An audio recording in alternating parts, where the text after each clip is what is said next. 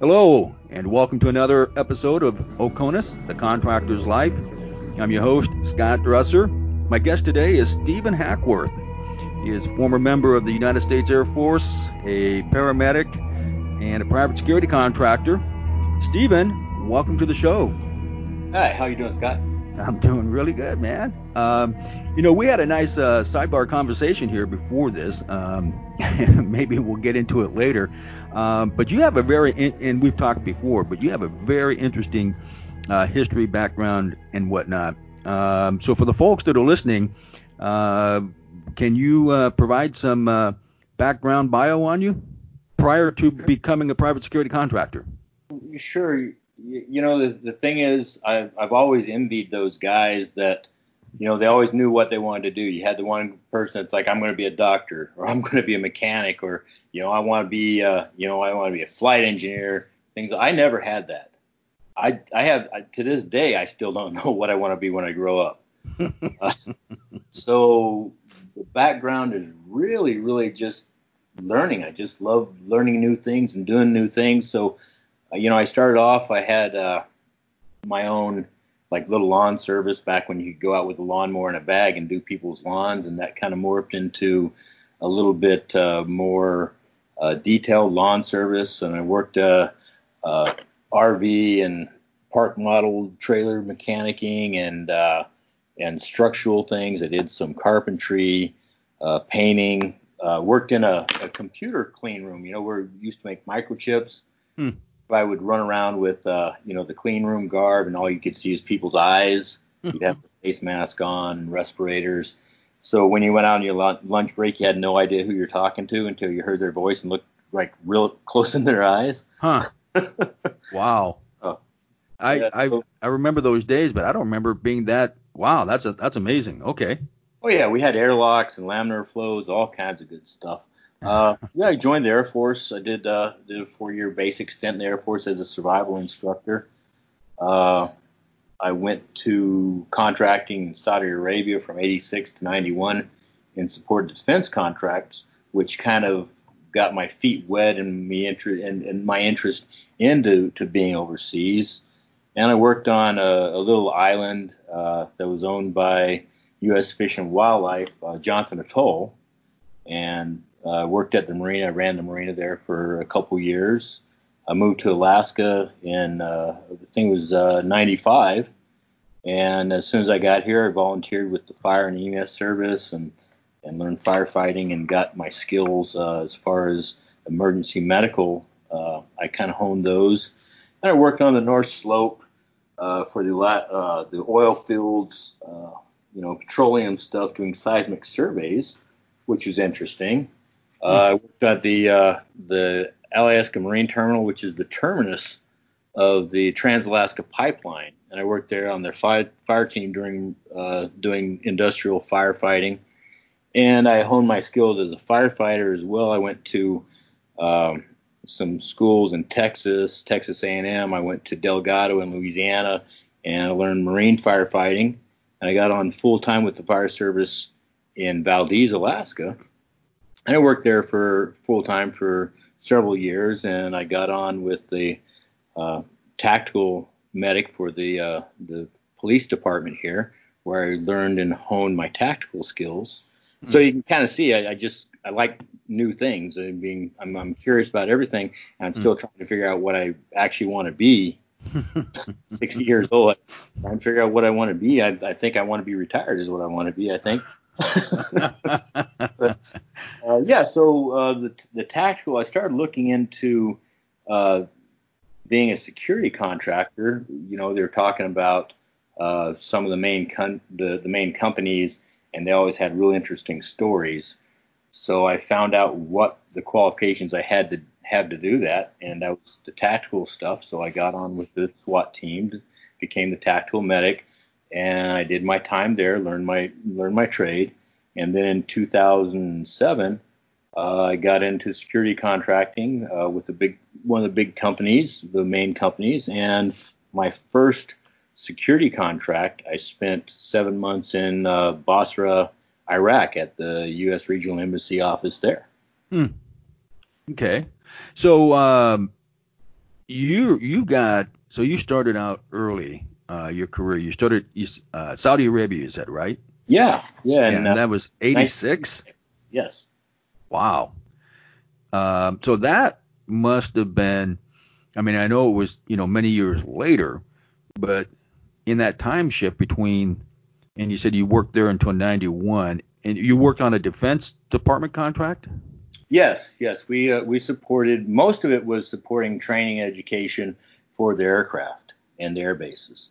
Okay. Uh, that was because you know they, they really didn't have uh, you know Grenada had come and gone a long time ago. What was that? That was uh, mid 80s, uh, and then so we had that lag of really not that much going on until the Desert Shield, Desert Storm, mm. 90, and then 91 with the the taking back of Kuwait City. Right. Yeah. I, wow. You know, that's it's interesting because I remember uh, hearing, I want to say it was the late 80s. I don't remember what, 87, 88, something like that, when I first started hearing, you know, Desert Shield and Desert this, and it's like, what? And, uh, you know, year, a few years later, of course, we had that. But uh, so Saudi Arabia, so you were there for three, 86, 86 to 91? Yeah, I got in a full five years. It, wow. It, it's strange, but it seems like all of my transitions are on April Fool's Day. Oh. I signed up for the Air Force on April Fool's Day. I moved out to, I landed in Saudi Arabia on April Fool's Day. I moved out to the island um, on April Fool's Day, and uh, I made the decision to move up to Alaska on April 1st as well. So that's interesting. Um, right. Yeah. I mean that that that uh, a lot of questions come to mind on that. um, you know, so uh, so the contracting you did, and which is pr- uh, in Saudi Arabia and other more or less uh, stable reg- uh, countries in that region, uh, but contracting and living and working as a Westerner, specifically an American in Saudi Arabia, has got to be different, at least in some respects, than working as a private security contractor in, say, in Iraq or Afghanistan or other countries. Correct? Well, sure. Um, and one of the, the best, if you're in private security, well, not necessarily private security, but let's say you're in uh, DOS high threat or there's some other security operation that you can do. One of the greatest places and probably the cherry that you can get to is getting into Jerusalem, into Israel. Hmm. Um, and that's kind of the same thing as the idea or the feel of when I was working in Saudi Arabia because you still have your job to do, but you are allowed to live on the economy. Hmm. Right? So it, it's like being a full time tourist. And, and hmm. Israel has a very, very wonderful Mediterranean feel. And they have the, the, uh, the Mediterranean Sea on one side, you got the Red Sea on the other side. And Saudi Arabia had the Persian Gulf on one side, great diving, and but you had the Red Sea on the other side, which is amazing diving. Hmm. And you work there, those areas are not available to the average person. Right. Um, but oh so, yeah, the, the, the travel restrictions are, are, are pretty tight, are they not? Sure. Yeah. Well, you basically you can't go there unless you have a personal invite. Hmm. And and it's very very very difficult. It's not you know you can't just go as a tourist in Saudi Arabia, which is really a terrible thing. They they have an interesting culture. There's wonderful things. Every country has something wonderful within it if you can find it. Um, the problem when you get into the security contracting is more often than that you're not you're you're isolated. You have your own compound unless you're running a motorcade and unless you're outside on a mission, you don't leave that compound. So you don't right. go out and, and interact. Uh, now, right. Afghanistan until several years ago, um, again the uh, the State Department or the high threat people, they really didn't go out. But if you were working with NGOs like uh, the Red Cross or USAID, and even some of the uh, defense contracts with DoD, you could go out and make excursions into town, and you could do the, uh, you know, you could go to restaurants, you could go shopping at the shooks, uh, all kinds of things like that.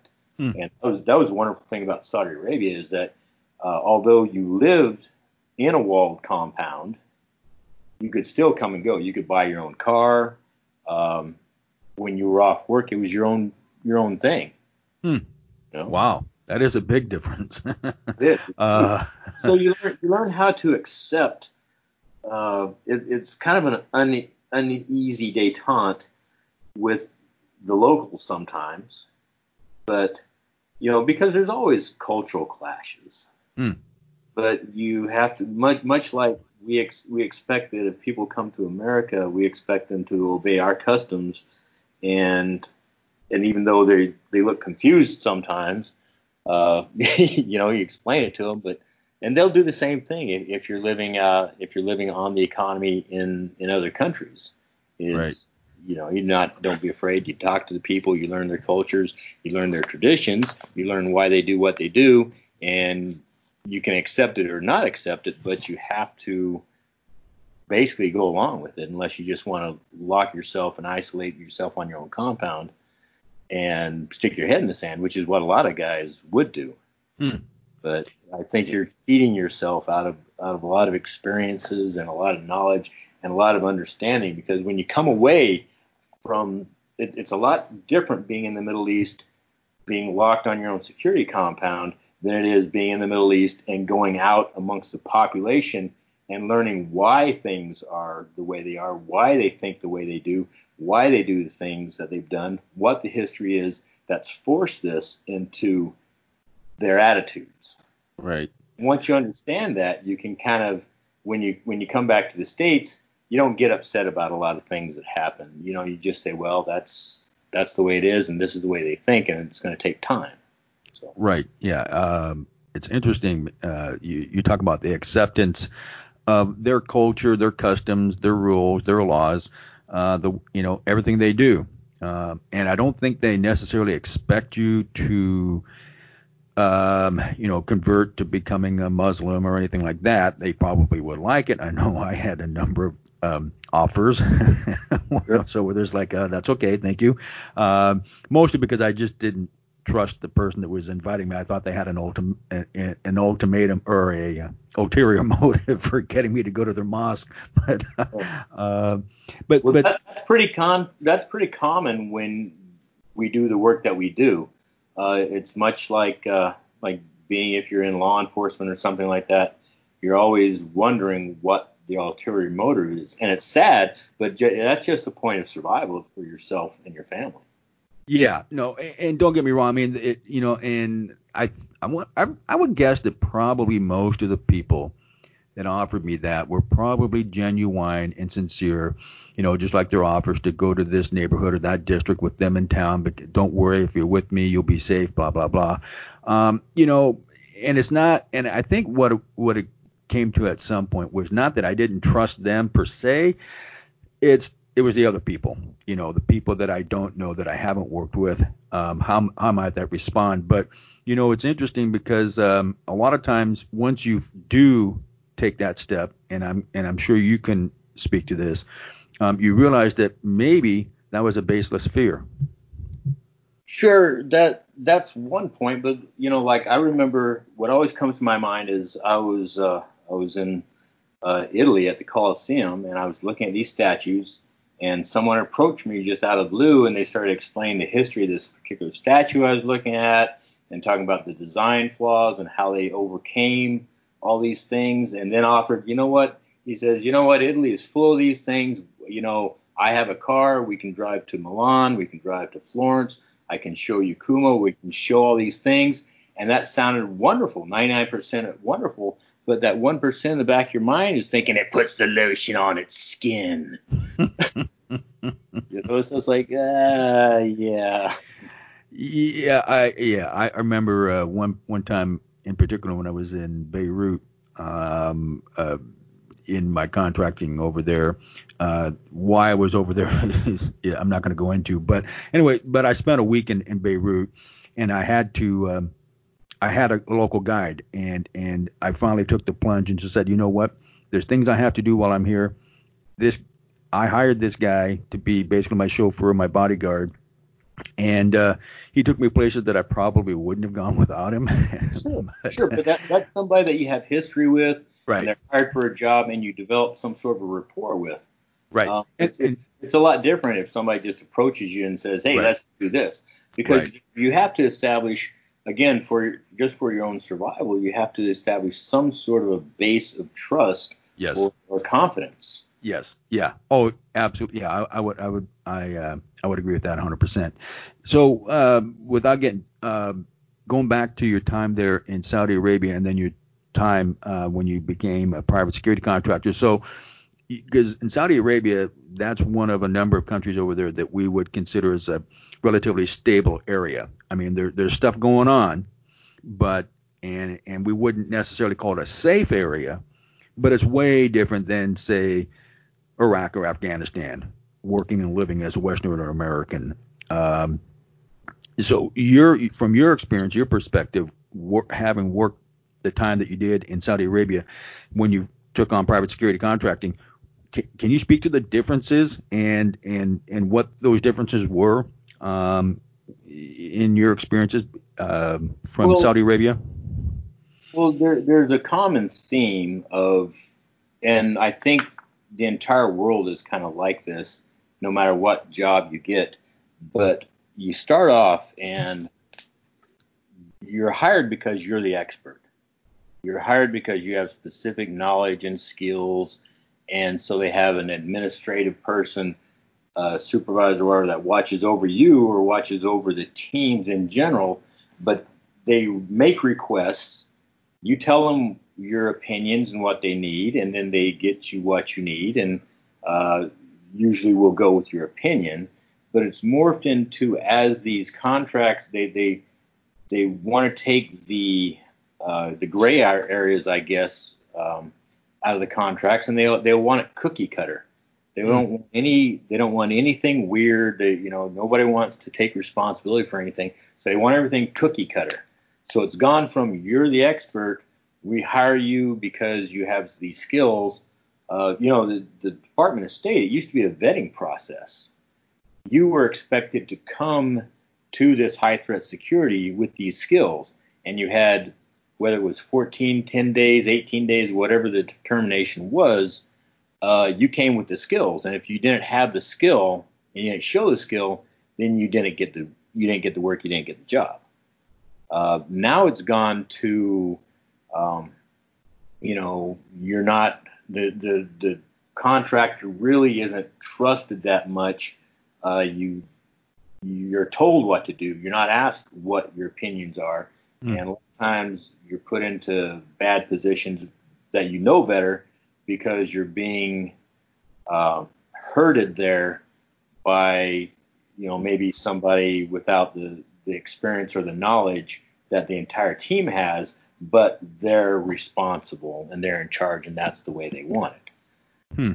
So, so it, has gone from what very much independent to very dependent. Oh, very very restrictive. Yeah, hmm. sure. Hmm. So you know, and alcohol has always been one of the the good and bad things, the two-edged sword. Um, and when we started contracting, every place had its own bar, but you took care of yourself. You realized where where you were at, the implications, the the struggles, the threats, and we watched each other. Uh, we policed each other, and you're always going to have something that happens. So they try and they try and just well, we're just going to eliminate the whole problem altogether, which doesn't eliminate the problem. It just drives it into hiding and creates more problems. You know, now, you know, people these things, but they're in the room or they're off in the, the corner and there's just a couple of them, and that just becomes more trouble. So hmm. rather than monitoring and supervising and having responsible actions, uh, it's like they abdicate the responsibility and just say, "Whoa, you know, we didn't know he's fired." Huh. So so it's so the what you've experienced um, is that transition from your from when you first started contracting um, in the 80s through ni- through the early 90s. Um, it's changed dramatically from that time until you started uh, when you got into the private security side of it in Basra in 2007. Yeah, and, and I mean they were different contracts, of course, but sure.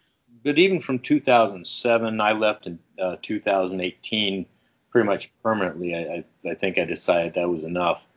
Um, it went from uh, again hiring people with the skills to just hiring people. now you know everybody says well you know it's minimum it, it, it's lowering the standard lowering the standard and a lot of it is because you have two things first off any government agency their goal is to to cut costs it's like there's a guy that's his whole job is to cut costs so they keep cutting costs until you're bare bones and mm. to hmm. get bare bones you can't get a guy who's 100% because he has different options mm might okay. get a guy you might get a guy that's 80%, but you learn to work with him and you bring him up to the standards that you need, whether it's OJT or whether it's through a full training uh, mm. regiment. And DOS has gone to that. I can speak more about DOS than I can about Department of Defense and about NGOs. I work for all three of them, but my primary experience is with the De- Department of State and their high threat security, you know, embassies and, and okay. Things like that uh, diplomatic protection. And so, as I said, it used to go from a vetting process. You show up, you know what you're doing, you're cut loose, and you're the expert. To where now it's we just want you to have some sort of overseas experience, and now we send you to 40. I think it's a 48 day training class where they walk you through by the hand and teach you everything about every weapon system, about every tactic about every vehicle, uh, how to do motorcades, how to walk with your principal, how to do your executive protection should you be afforded that.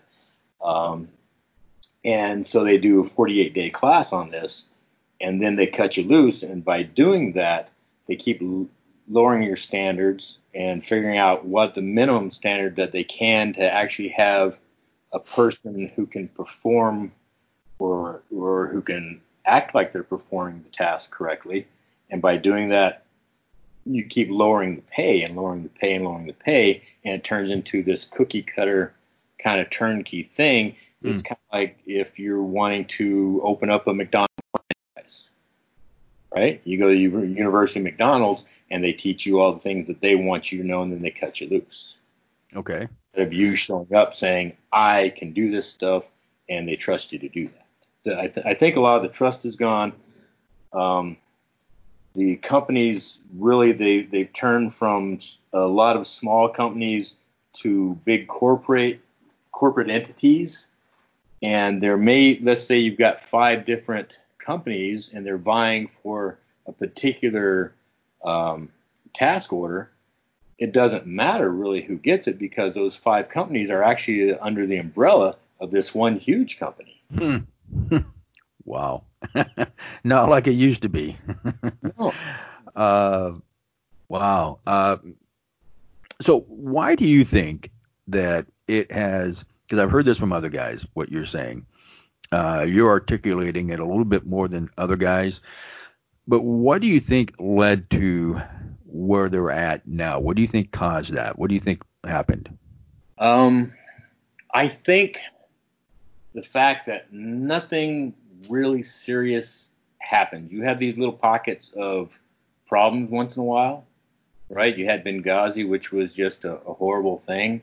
Uh, we have some IEDs, some VBIED attacks here and there, but they pulled back. Uh, like most places, your diplomatic mission doesn't even go out anymore. They have all they have their their meetings come to you inside your compound. Hmm. I don't know how you can how you can do diplomacy if you're afraid to even go out to the people that you want to show that we support and you trust. No, have have you heard why? I mean, has it ever been explained or expressed to you by anybody um, on that side of the fence as to why why they do that now? Mm, no, I I suspect it's just um, you know they don't want to for lack of, of, better words, they don't want to be responsible. They don't want to have blood on their hands. Huh. Um, you know, it, it's interesting because the you know the the I've talked you know we talk about this uh, amongst ourselves. The tempo. Uh, it's interesting you brought it up. The tempo in that region of the world has changed so much. Um, you know, guys, the guys that you talked about that had the skill sets, um, when the war start started to quote unquote wind down. So somewhere between say, uh, let's say 2009, 2010, uh, we started seeing a lot of guys getting out and coming home. Um, and and and since then, uh, we've seen this slow but steady uh, stream of guys that um, arguably are or are not qualified, but they can make them mission ready by sending them through these courses. Um, what's the attrition rate based on your experience? I mean, are are these guys? It sounds like what you're saying is that a lot of these guys really aren't cut out for it, and they shouldn't be doing it. Well, but but they're but they're meeting the standard because they're passing the course. And I've and I've heard all kinds of horror stories. I've seen some of it myself too. It's like I don't know how or why he made it through because he didn't qualify on these three or five things that they said he had to do, and he didn't do well, it. They had to push him I, through it three times. I I will not pass judgment on anybody that I haven't laid in the dirt with, because I've had people that come in you know, and they're they're they're animals, you know, they're beef. They're at the gym all day. They can run the fire firing systems. They can run all the weapon systems. Uh, they're just killer driving. They can do all these things, but as soon as it turns into a two-way range, they can't function. Hmm. And then on the other hand, I've had guys that they're kind of fumbling. They're, they don't seem really confident about their abilities. Um, you know, you know the guy, and everybody's trying to make fun of him. But that's the guy when things get thick. He's standing on top the T wall, rocking the 240, screaming, "Come and get me!" And he's, you know, you know what I'm saying? So you can't until, until you I, I, you're right. I've I've seen the I've seen it both ways. You're right. I've seen it. Yeah. But but generally speaking, I I think it is that that yeah, they're just trying to. Um, I think it's a two kind of a two way mission. So the company, the contracting company, is going to make more money by spending more time. You know, because face it, there's a there's a lot difference in the the bankroll of an 18 day uh, train up that uses let's say a thousand rounds of ammunition per person then there is a 48 day course that you you know you have to house these people, feed these people, provide equipment for all these people, uh, put them on the range, have them go through tactics, and those tactics not only include that, but they have to include the the vehicles you're working with. So now we have to have more armored vehicles that are that are available for training because you can't teach somebody how to drive an armored sub in a motorcade with a RAV4.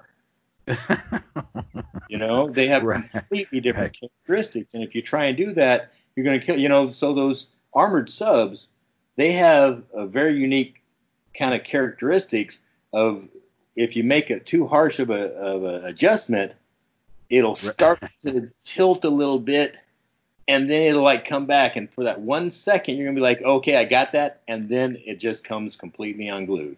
Right. you know, and, and so, so, I think a lot of it is economics. I think a lot of it is is maybe behind the scenes wheeling and dealing and, and how do we employ more people or how do we boost our budget? How do we make it seem like we're doing more? Uh, you know, because there's a guy in, in every one of these places, there's people in training. And their task is we want it better, but we want you to do it cheaper. So they're if they want their job, they got to figure out how to do it better. Mm. And then you also have people who are in maybe accounting or or who are in the the big five of the uh, uh, the executive office, and they sit around. Well, how do we make more money? Mm. How do we become bigger? How do we become more secure? How do we get these contracts? And it, it turns into I think throw it in a blender, and all these weird things come out. But mm generally speaking, uh, I think it's we and you see it everywhere. How low of a standard can we get, and how low can we pay until things come unglued? And then as soon as things come unglued, the fingers get pointed. They identify what they call failures that everybody knew about before. They just didn't want to say. Hmm. And then we start again. Okay. So um, there was no diplomatic protection until I believe it, it was one a uh, an ambassador or a consul general was assassinated in um, in Israel, and that's what started diplomatic protection right there. That's what started the Marine Security Guard right there. Hmm. Okay. Uh, so cynically, I mean, we could say that um, the the way things have developed or evolved in uh, private security overseas is driven by the economics, the economic engine of uh, corporations. However, one could also argue that perhaps ideally, or idealistically, however you want to call altruistically, maybe the State Department or some other government agency saw what they thought were deficiencies and were trying to fix those and saying, you know, in order to get the kind of people that we think we need and want over here, we need to go this route. Or maybe it's a blend of both. I think it's a blend of both, but we also have to understand the mindset of both. So the Department of State, the people who run that organization, they want to see everything 100% diplomatic, right?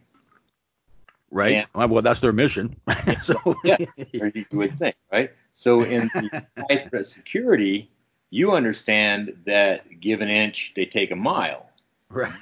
you have to be 100% all the time. The bad guys only have to be right once. Right. So yes. the, the problem is finding that middle ground, and you really can't do it with security.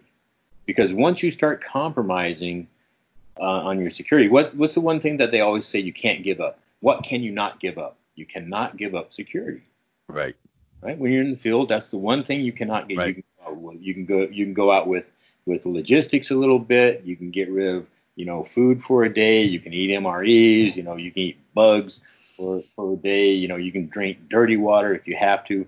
But the one thing you cannot give up is security. So now you are you're you're faced with an animal, a two-headed animal, and one says diplomatic mission at all cost, diplomacy at all cost, and then the other end of the animal saying like, no, no, no, no, security at all cost, And they're trying to meet in the middle, but who's the boss? Right. So do you do you view what's what's happened since you began in '86 until you got out in 2018? Do you view that as the uh, uh, what did they call it? The, the the pendulum effect? going back and forth? I mean, is, is do you view it that way, or do you see I it, it? I haven't seen it come back yet. I we're all we I've seen it only on the one swing, uh, and that's the that's the lowering the standard, lowering the pay, lowering everything. And at some point in time, it's either going to come completely undone and swing back the other way, or it's just going to disappear. Right. And well, the, the idea of you know the idea of, of security and the diplomatic mission is to remove the tensions and to remove the problems so we can all, you know, have hugs and kisses and, and feel good. But that's not human nature. Hmm. Well, I mean, yeah, I mean, I understand from perhaps a diplomatic perspective, um, they they view things differently, and when it comes to security, uh, you know, it's the stereotype is we're just a bunch of knuckle dragging apes, um, and we're a necessary evil. And when we're not absolutely needed, go hide in your cave. you know. Well, I heard I heard a. Uh, I'm, I'm not going to give the names, uh, but they were coming down the ramp of of their transportation, and she looked around and said, "See, this is why you need to finish college." so you don't have to be like these monkeys over here. And I'm looking at this and I'm standing across from two guys that have master's degrees. There's a guy who's driving, he's got a doctorate, one of the smartest guys I've ever met. You hmm. know, everybody that I've met that's been in this in the business for any time at all, they've all got excellent degrees in very, very varied fields and very intelligent. You know, it's interesting you bring that up because, uh, I mean, obviously I've, I've seen it all. You know, the, the guys that, you know, didn't finish high school and the guys that, like you're talking about, had masters, maybe multiple master's degrees. It's like, what the heck? So, uh, we saw, we saw them all, but you, you speak to an important point. And I remember one time, and I won't go into details on the guy, but he was, he was a retired, I think he was retired, but he was ex-army guy. And he said, you know, people give uh, infantry a bad rap but you guys are a lot smarter than you realize. And he went through this whole thing. It took him about five minutes, and you realized all the soldiering skills you learn, uh, both in the military and as private security. Uh, you do got to be pretty quick, pretty bright, um, and on top of things. And you, you know, you're you're fairly intelligent because you got to learn a lot of things very quickly and be very good at them. And we we could spend hours going into all those things that you got to learn to be good at. But you, you make a good point. I mean, a lot of these guys are very intelligent, and as the pool gets smaller, um, those guys are even smarter and more capable. Sure, you know, I, I can't I can't count the number of guys that while they were on their off time, so you know, you deploy for months at a time, and at the most you're working half a day. So you've got your whole other half day, and whether you choose to sleep or or what you want to do, you know, you get gym time in, maintain your fitness, uh, do your academics. But I've met more guys that have started their own successful businesses. They they sat down during that time and they planned it. They they went to online classes or they they watched online seminars. They they developed. I know guys that have mm. Apps and that that have computer skills that do internet things. Uh, there's guys who have developed clothing lines. Uh, all kinds of things. Just amazing people, really are. And and I think that's the trick. Um, you know, I spent a lot of years contracting because maybe I'm just not so smart. Uh, I enjoyed the job, and let's face it, I enjoy the travel. It's hard being away from from home. It's hard. It takes a toll on your family life, but you're working on. You, you realize that you're working on your nest egg, egg, and it's a it's a great opportunity and I really suggest it because you've got all these these guys, they don't really know how to make it work. You go into the military, you go into service, you're making a couple hundred bucks a month. Um, but like you said, you learn all these logical things, these analytical skills. The trick is how do I transition those into the civilian world? Because you know it's two different mindsets. Uh, you know, military. Most of the guys who do this, you know, it's, it, it's very direct. Uh, you know, we're gonna we're gonna chew off some nails. We're gonna take a direct path, and this is gonna happen. In the civilian world, you have to navigate these obstacles. You have to get people on your side. You have to be more diplomatic. So that's kind of a transitional phase. You can get out of the military with your your basic skills, or you can get out of uh, or law enforcement. Uh, we've had a lot of air marshals, uh, things like the guys like that. You can get into there you can take time and breathe because you're getting you're still getting a pretty excellent paycheck. The trick is don't live like a rock star. You don't come out and be like, I got all this money and you know, I know guys they bought five cars, three houses, and then in three years they're like, Oh, I gotta keep working because I can't afford this. So sock that money away. You know, while you're there, we've got on we've got amazing things that have changed. You know, in eighty six, uh, Saudi Arabia, that was very challenging. It was writing letters, you had very, very limited telephone time. It's very expensive.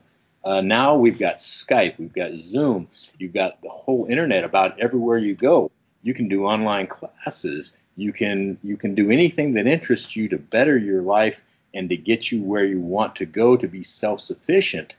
Um, you know, I got my degree uh, online while I was uh, while I was deployed, and that gave me the the thing that I needed to start my own business. Uh, so save that money, do it for two or three or five years. You know, you can sock away a lot of money, form a plan, and then at least, you know what, you have some guys, you have money in your bank, and that gives you breathing room. You can come out and you're not stressed about what am I going to do? How am I going to support my family? How do I, you know, how do I get into this life? You go there and you have your bank account and you can take two or three weeks off. You can fly on a, a vacation to Fiji. You can dive for a month and you can talk to people and you can say, hey, that's a great idea. This is what I want to do. You can find yourself, mm. and your family can find you. You just got to think of constantly remember your future, set your goals, get in, make your money, get out, and get on with get on with what you want to do with your life. Take a break. You know. Right. You know that that that is um, that comes up uh, periodically. Normally, the guys that have been around the block a few times and learned the hard way. Um, it's kind of like the parent trying to tell the child. uh, they're listening, but they don't really get it until they experience it. Um, but, but, you know, it, it's interesting because over the years, contracting overseas, uh, you mentioned the pay. Uh, for a long time, it was pretty good, and some contracts paid a lot better than others, uh, depending on the mission and where it was. Um, but it's gotten to a, it got to a point, I think, where a lot of guys got out because the pay got so stupid. I mean, for lack of a better term. I mean, I remember, you know, recruiters contacting me and you know, you shake them up and say, well, how much does it pay? and you say $175 a day to go where? yeah. Um, you know, and, and, then a lot of guys, you know, uh, I don't know. I know some guys personally who did it, so I'm assuming, and and you hear that a lot of people signed up for it. We're still doing it, but some guys are still doing it because they're they're stuck in it because they don't know what else to do. They've tried yeah. to, you know, go back to being a civilian and they can't make it work. Uh, the jobs aren't there. They're overqualified. I mean, I had, I went through all that same stuff. You know, you're overqualified. You know, or you know, a couple guys were honest enough to say, well, if we hire you, we're afraid you're going to leave in a week or a month. You know, for a better paying job. so it's kind of you're stuck in that vicious circle. A lot of guys are stuck in that vicious circle. Um, yeah, and, and, that that is a fact. Um, uh, the the thing is, is that you you know, people hate change. It's easy. You know, you're, you're talking about because when I started there were jobs that, that I was making nine hundred thousand dollars a day. Um, now, you know, there's guys like you said, they're taking jobs that are one hundred fifty dollars a day, but the the difference is is is that's that's easy for them. They don't have to think. They have a place to live. People make their food. They have a job that they really don't have. It's just repetition, and so you can kind of like you know, kind of like a salmon fighting its way upstream. You can eddy out behind a rock a little bit. You don't have to stay there forever but don't get stuck there. Take a breather. Mm. You know, mm. breathe a little bit. You know, uh, decompress. Let your mind work. Figure out a mm. plan. You know, the whole thing with with uh, you have all these things. You have like Alcoholic Anonymous has the the term halt. Uh, the survival school had the term stop. You know, whatever you're going, just sit down, think for a minute, organize yourself, and proceed. Mm. And if you can eddy out into one of these jobs, like I said, it doesn't have to pay a lot, but you're still traveling, you're still getting your your basic needs and your expenses paid for, and it gives you time to think. It really does. Right. Um, oh, now, oh no, absolutely. I, I, I do remember that, and and even to this day, it, it, it was it wasn't always like that, but most of the times when I came home for a rotation for a break, um, it it, it, it was nice being able to say, you know what, I don't have to work uh, for these 30 or 45 days that I'm home. Um, and sometimes I stayed home for more than that. Sometimes I stayed home for months at a time. Um, and, and it's kind of got a synergistic kind of feel to it because, you know, like I, I point out to people, is say, well, you're gone all the time. Say, yeah, but if I'm at home, I'm working a, a 12 hour day between traveling, getting there and getting back. And then I have to, I have to eat. I got to clean. Now what I got to work on the tractor. I got to work on the car. So, so, that's the weekend. Here's my weekend. No, we don't get to go play out the park, kids. I got to work on the car. So I got to spend an hour getting out my tools, setting up a tarp. You know, if it rains, if it suns, whatever, I got to get my things together. Now I got to go find the parts. I get right.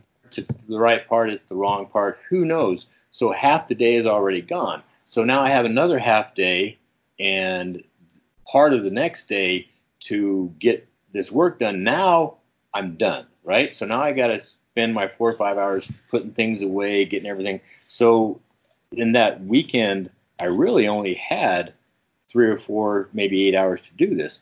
So now when you have this block of 35 days, I put everything out once. I get everything I need done right now. It's efficient. I put it away, and now I have nothing else to do. Right. And now I have family time. And who gets 30 days in a row of family time? usually, uh, usually get two hours a night with the kids or right. Hours on the weekend with the kids. But then you're still struggling because you know you got to get the laundry done. You gotta you got to do the food shopping. you know the kids are there, but you're you're still they're still partially there, and you're trying to maximize your time. So you're teaching them how to shop, you're teaching them how to you know make the determination between cost and value and weights and and all these things, which is is wonderful. You can do that, but it's not. It turns into where it's not really that. You try and make it quality time, but you don't really have it. But you come home for 35 days with really nothing to do, and the bonus is you got a paycheck where I don't got to work on that car. Take it to the shop. You guys do that. with my kids. Right. Yeah. No. The, the those uh, those trade offs and those uh, those perks and benefits uh, uh, made a lot of it worth it. Um, in addition to the fact that you know for a lot of us. Uh, we got to a point where we really enjoyed it, and and uh, it was kind of in our blood, and we just didn't want to stop. Um, and we really felt at home when we were over there. But you hearkened to something earlier about when we were talking about the tempo and the way things have changed and where they're evolved now. And it had to do with because, and it might have been in that sidebar conversation you and I had before this, which was um, there's no wars going on per se. You know, I mean, there is, you know, uh, yeah, yeah, there's fighting, there's conflict, but but everybody's pretty well secure, and there's not a lot of there's not a whole lot of ugliness going on. Right. I mean, yeah, and, it still happens. It still goes on. A lot but just is not reported uh, because there's too many other distractions for them to report on. So you're right. Stuff still does go on there. Um, so when you were uh, when you got your start in private security in 2007 there in Basra until 2018 when you got out, what what kind what what what were you doing there, uh, and where were you working? What um, what were your different types of projects? What were your experiences there? Oh well, you know, it's been anywhere from you know lockdown, uh, hiding in bunkers, uh, to being out, uh, you know, full motorcades, doing 18-hour days, driving two or three hours or six or eight hours, going out on a mission. Um, you know, it, it's it's it's all oh, it's all over the place. Yeah, you, you worked in Iraq and Afghanistan as well as Israel and in yeah. Saudi Arabia and other places. But you worked Iraq and Afghanistan as well, right? Right. Yes. And so so Iraq the in the the Basra Rio, uh, we were pretty much locked down. We got there uh, and we were doing a couple missions, but the the hostility got so bad, and of course it's right down there by uh, Iran, so the Republican Guard is out there instigating things.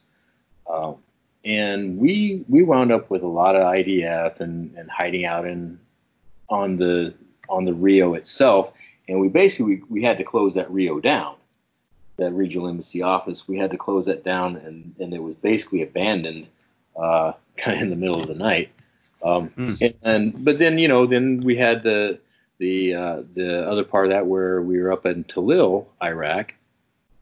Um, where things were weren't so bad, and we'd go out on uh, maybe it, it, if I recall, there was about we were there for about a month and a half before we really did anything, and then we go out on these a half day or full day missions. Uh, you know, driving to small villages, trying to to get infrastructure set up, water, electricity, and things like that. Uh, then you have Israel, uh, Jerusalem, where some days we do uh, you know 40 50 missions a week and you're just hmm. constantly mm. on the road and it was all motorcade operations and so those motorcade operations you know that's a full thing you've got the full advance package you've got the motorcade package you've got the qrf or the cat package and then plus you've had little uh, shadowing uh, elements as well so um, you know kuwait it was mostly just a transitional team house where we'd have you know every 30 days you'd have people coming and going out of out of the country or coming back into work or going out to R and R, and so they'd be there anywhere from from overnight to two or three days to a week to de- what's going on. Um, and so yeah, it, it's really all over the place.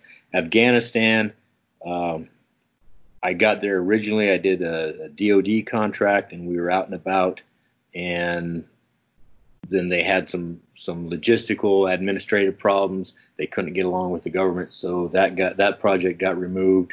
And then I got on with a couple NGOs that worked for uh, for USAID and the Red Cross for a little while, and we were out uh, probably twice a day in going through Kabul and, and out of the villages from Kabul, and we'd make some trips out to Jalalabad. Uh, and we'd go all over the place. Um, even today, they do that a little bit. Uh, the problem with working with the NGOs is is the funding is not. You know, if you're with the DoD you've got good funding. If you're with the Department of State, you've got good funding. The NGOs, they get grants, and when that money is gone, it's gone. So you might, you know, you get hired on say, okay, you got this year contract, uh, but you're there two months, and they pull you in and say, oh, well, the money's gone on Sunday, pack up. Then Sunday morning they say, ah, guess what? We got more money. We're here until you know next November, and so. your, so, tempo, your mission tempos are all over the place, and you, have got static things like uh, like they've got uh, there's a there's one of the companies it, it takes care of the Iron Dome defense, which is in Israel, uh, intercepts any rockets coming out of the Gaza area.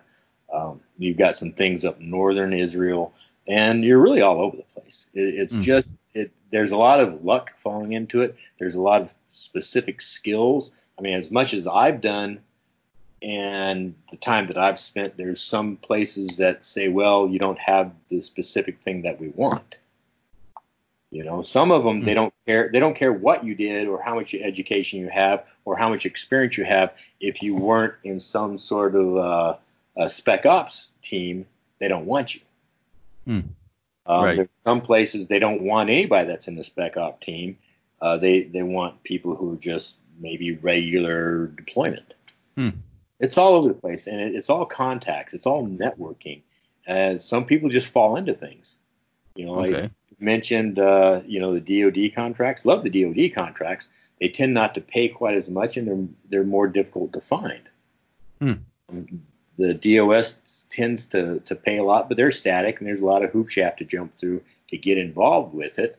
But once you're in on it, once you have all those certifications and all that training stuff, then it behooves them to keep you um, because they've got all that invested. Right. And right. it used to be, it used to be really easy to jump from from one contract to another. Uh, it's more difficult. Um, hmm. they're, they're, even though all the qualifications are the same, you know, the, you get your security clearance, but then the company holds that security clearance. You don't hold that security clearance. You leave them, they have to release it. Well, maybe they want to release it, maybe they don't want to release it. Maybe right. they're bad because you know they don't want to encourage people defecting. Maybe they don't care. It's it's all over the place, and you have no recourse as a contractor. you know. Right. So as, as whereas in the past, um, it was a lot a lot easier. Flexible may not be the right term, but a lot easier for guys to come and go and switch and jump. Um, so they so over the years they developed some sort of a truce alliance, whatever you want to call it, whereby the both the government agencies and the private corporations can, uh, for lack of a better term, protect their investments because they they're like you said earlier, they spend a lot of money getting you over there and getting you trained up they you know they want to get a return on that. Sure, and but and the problem though that that that creates is there's no there, there's really uh, for lack of a better word it's not a free enterprise system where the best value the best company gets the best people whoever you go to work for let's say there there's a, B, C, and D company that I would love to name, but we're not going to throw that out there. And, and B company, you know, their administration is horrible, but their flights flight schedules are great. And then C company, everybody hates them, but A company hires everybody, um, and they don't care, and then you can go. And D company will hire you, but if you leave, you'll never see any of your papers again. Right. But you, so you'll fall into these things not really because you want a job. People need a job. Right. And, and, or they want the experience and they'll get into it and then they start discovering uh, the little intricacies. So before you could hop back and forth and that kept all the companies, for lack of a better word, honest. It mm. kept honest. It kept them um, willing to work with you, um, willing to support you, and you supported them. But now it's like, well, we have all these rules, so you do what you want to, and and nothing changes, right? Hmm. there's no incentive for the company to be a better company for the employee. They're just they turns out to you know they just want to keep their contract full regardless. And so Right. some some people will get stuck in this company that they really don't like, but they they can't leave because like I said the company holds all the cards. Um, and if you leave then- you know you never hear from anybody again. Um, Right. yeah. Once once you're in line, stay in line, right? Yeah. Yeah. Yeah. I, I I've I've been there a couple of times, and uh, it I I don't remember when it happened, but I'm gonna say it was pretty close to about the time that I got out. Um, that was about the time that I realized that you know if you get out of line, you may not be able to get back in it. so, Mhm. yeah, well, well, they came out with this thing is like, uh, you know, whatever, uh, chicken or beef, aisle or win- window. You know, it's like, and that was there was their reaction to everything. And instead of and what, you know, people can can mock the military system all they want, but the military system does create excellent leaders if you let it. Right. And there are excellent leaders that come out, but the but the problem is a lot of these guys that get promoted within the contracting realm, it's either that they've got a friend, so you, got this cronyism thing going, or they're just the one who was able to put up with the BS long enough to get the seniority, and he's the only one willing to take the job. So Right. you wind up with not do this because it's the right thing to do. Guys do this because although you know we don't want to, it's what the client is directing us to do. So help me out. It turned into do it or leave. Shut up, go. Maintain because now it's it's not above it's not about quality. It's about status quo. Mm. And so the, so you're saying that from your experiences, that's that's that's what's happened. That's where it's gone now. Absolutely, yeah. That's that's where that's where we're at right now. It, it's do it or leave. Do you see it changing in the future? Not in the near future, no. Hmm. Oh, So I- I- what I would it take? Would it take another outbreak, another direct hostilities uh, exchange in militaries between countries? Is that what would take? I I don't know. I think it take it's going to take something like that. It's going to take a mind change with I think with the federal government. They have to realize that you can't keep lowering the standard and keep and keep quality people, but you also have to realize that the people you, at some point in time you have to trust wholeheartedly the people you hire. Now, one company that I was working for, I loved it. If you wanted to progress in the company, they had online leadership classes, online morality classes, online finance classes, and if you wanted to progress, you had to go online and you had to do so many hours of these different classes Hmm. if you wanted to be a team lead. And then once you're a team lead, if you wanted to be, let's say, a uh, detail leader, you had to do more of these classes. Hmm. Whether you whether you believed in it or took it in or not, at least you're getting imparted knowledge and information. You're given tools to do your job. And most of those leaders I found were some of the best people I've been around. I would Hmm. love I would love to put out some names of some folks that I worked with over at the Baron Hotel that I have nothing but wonderful praise for. Uh, Hmm. There's one particular one, uh, you know, she moved out and she's doing some stateside stuff. One of the best leaders, one of the, the best people, most respected people I, I could ever ever think of. Huh. And and I don't, I'm not going to say it was because of that system, or or if that person was just like that to begin with. But on the other hand, um, a lot of these other companies were, were some of the, the worst leadership that I've ever ever seen, and it's threats and intimidation, and you really can't do anything because as soon as you say something about it, then they actively start looking for ways to get rid of you. And like I said, so it's turned into not equality. We don't want to hear from you. It's it, it turned into status quo. You want to keep Hmm. your job. Don't try and make things better. So it's gone from an open and honest environment to a toxic environment. I I I that's my view. Right. No, I mean, and I hear that from guys. That- I mean, some of the guys that are still doing it, that have been doing it for a while and are still doing it, that's what they're saying. Of course, that's not every person. Of course, you know, there- you're going to find these pockets. But Right. in general terms, you know, um, I think that's really how it is. It's Okay. kind of it's kind Well, of toxic. I mean, it, nothing wrong with being honest. And well, and I don't see a way of them getting out of it other than seeing it for what it truly is. Right. And the company doesn't want to do that because they have these people are invested in, and then the Department of the State they have these wonderful this wonderful uh, kind of uh, uh, I don't know motto of you know we don't get involved in the internal politics of your company. We're just here to run the overall show until they want to get involved, and then they'll, they'll get involved and they'll do all this stuff. They they came up with this wonderful thing. It was, it was an LOC, so it's a lack of confidence letter. Hmm. And so and there can be no rhyme or reason for it all other than just this this RSO he didn't like you, or you didn't wear the right shoes, or he didn't like the way you, you ran that uh, that tactical uh, exercise. Hmm. He'll say, look, I I don't have any confidence in that guy, so he'll write a letter and you're gone and you have no recourse. Wow. wow. And of course, the company doesn't want to rock the boat. Right. as great as ever, you know, we're not going to we're not going to um, accept this. No, they're just like, oh, sorry, you should uh, hear that a lot. Don't rock the boat, dude. that's it. That's it.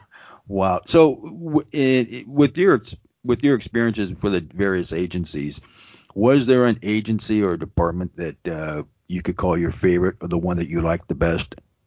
Well, the one I enjoyed were, were all of the NGOs, the non-governmental organizations, uh, Red Cross, uh, USAID. I, I really enjoyed those.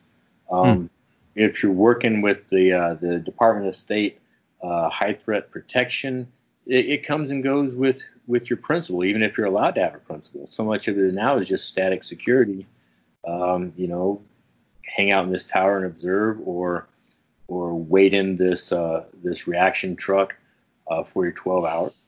A Hmm. lot of that, you, and then that's a big problem is that you don't get to interact anymore. So that view of us versus them, that that crevice widens and gets deeper. Sure. Yeah. Um, oh, that yeah. interaction is huge between us and them. I mean that. Yeah. Yeah, and and it it turns into, and you've seen this all the time.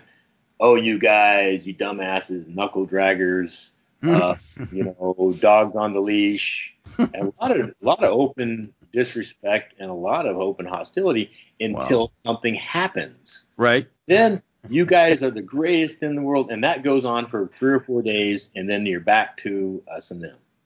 Wow. So, uh, so where, so this this um, this hunker down static uh, thing with, without the missions going on and people not traveling around with the State Department in those those areas in the region, uh, but outside in other places, like you said, for example, um, Israel. Why do you think that is? I mean, wh- why do you think they're not? It is is it current in the current state that we find ourselves in?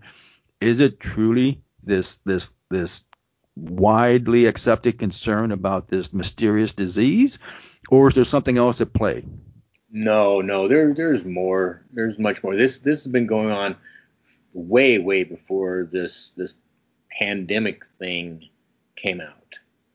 They've been Hmm. locking down, and and it's they they we're told well the threat is too high. Well, that's the diplomatic mission. The right it wasn't too high in 2007 2009 exactly that that's why it's called it's not called kind of threat security. right high threat security. And and I think I think a lot of it is again the Department of State or the specific RSOs and with the caliber of people that we have, they don't respect your opinion or they don't trust you to say we can run this mission. Hmm. Because if you do everything right, if you do what you're supposed to, you will never have a problem because you identify those precursors, right right? You notice that you're driving down the road that's always crowded. You, well, you take that left-hand turn and everybody runs away where there's nobody there. oops Oh, we don't just go like, okay, let's keep going. No, you back, reverse out. Let's go back home. Or reverse out. We're going to go to, you know, our tertiary route or something like that.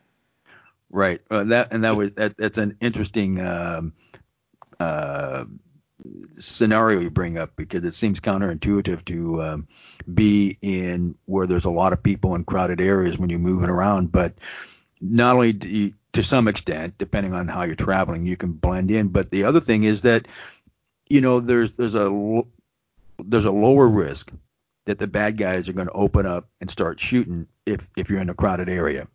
Um, so that's interesting. Um, so as you know, and I, I hate to put the brakes on this, but we're we're coming up on wrap up time. Um, is there something something else, maybe two something else's, um, or a takeaway that you'd like to uh, get out there or leave people with? Oh, I don't know. It, to each his own. I think I think it's a wonderful experience. Uh, I think it's what you make of it, right? Um, mind your, you know, mind your p's and q's. Go into it with open eyes. Um, listen, look, do a lot of observing. Keep your mouth shut, right? Uh, you know, listen to the guys that have been there. Every every contract, every AO, everything is every place is different. Listen to the guys who have been there and if they say, well, you don't really want to be bringing these up to this, you know, don't be, well, no, we need change. Just listen to them. And, you know, sometimes you can learn how to affect change uh, gently. You know, you don't have to push it. If you, if you know the right people or you, you just have that, um, that natural ability, sometimes you can do it. Sometimes there's nothing you can do anything about. Uh, but I, if contracting is something that people are interested in, that a guy's interested in, you know, look into it. Go do it. If you if you meet the qualifications, put your all into it. When you go to the training, you have, like everything else, have no distractions. You go there with the idea I'm going to be here 48 days. I'm not dealing with anything else. Uh, no drama. I'm just going to do this. I'm going to get this job. I'm going to go see. Mm-hmm. Once you're there seeing, you're you're welcome to leave anytime. You I, we've had guys that have shown up, they've walked off the plane, they've gotten their issue, they looked around, they said, "What? No," and they've gotten on the. and then again, we've had guys that that kind of show up, they're they're kind of mousy, uh, scared eyes, and they wind up, uh, you know, staying for years. Mm. But but you know, go into set your goals. Set your goals. You, you know, if you're getting out, this is one of the greatest opportunities that have ever been for guys in the military. They get out, they really don't know what they want to do, they, they haven't set themselves up for success, or they just didn't have the, they weren't in the position to do that. You've got experience. And this transition will allow you to learn a little bit about how to transition your military skills into some sort of a profitable civilian life. Mm. And it will give you months or years to make a plan and to transition fully into the civilian life. That's rather great. Yeah, and being frustrated and, and not knowing what to do and, and trying to get a job at, at McDonald's with people who don't even, you know, they they don't even have the skills to work at McDonald's, but you know, I'm not I'm not I'm not dishing McDonald's people. Everybody, right. you know, everybody does stuff. But you know what I'm talking about. There's people that belong uh-huh. to places and people that just occupy space. Right. Man, that's a great point. What you were talking about, uh, a great way to transition. Um, that that's a great one, and and the you know the takeaways of, um, you know, uh, keeping your money there um, and giving yourself some breathing space and because you because as a private security contractor you are now a civilian and you're doing private work and it is and so that's that's something I hadn't really considered that's a great point. You know, great way to start transitioning um, if you can't, if you haven't got it figured out. Um, so let me ask you. So what are you doing these days? Now that you're out of private security contracting, you got out in 2018. Uh, what are you doing these days, um, and what are your plans for the future? Well, right now I'm just again I'm trying to figure out what, out what I want to be when I grow up. I would like to to take a break. I'm trying to figure out where I want to do it. I I'd like to get a, uh, a sailboat and go down to Polynesia and either stay down there or just maybe travel the ocean once or twice and then maybe find out something else to do.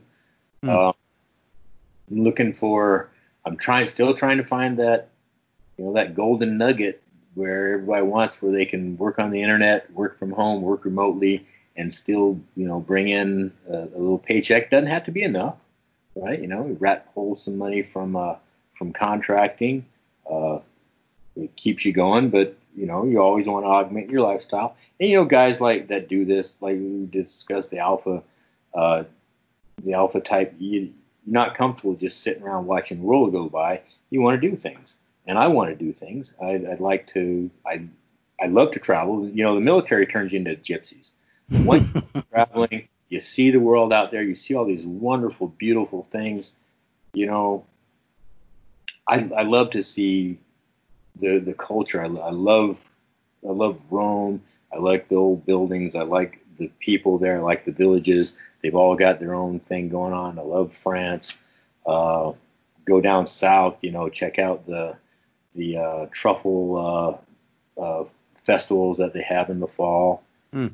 Um, yeah, I'd, I'd, like to I'd like to get something uh, online. Uh, of course, I'm basically you know uh, electronically illiterate. My uh, I have my grandkids take care of my phone for me. You know, put this like here, grandpa, here, do, do, do. there you go. Um, no, and, and things always come together. Things always work out. If you, you have the patience, you have the resources, you'll get to where you need to go. Right. Stay focused, keep that head down, and keep moving. Try. Right. Shoot, move, communicate. that too. oh, uh, Stephen, this has been a wonderful conversation. We may have to do a follow up uh, on this. Um, so uh, as we bring this to a close, I want to thank everybody uh, for tuning into this episode. Again, uh, my guest was uh, Stephen Hackworth, and so until we come around next time, remember to be careful what you wish for and keep it real, folks.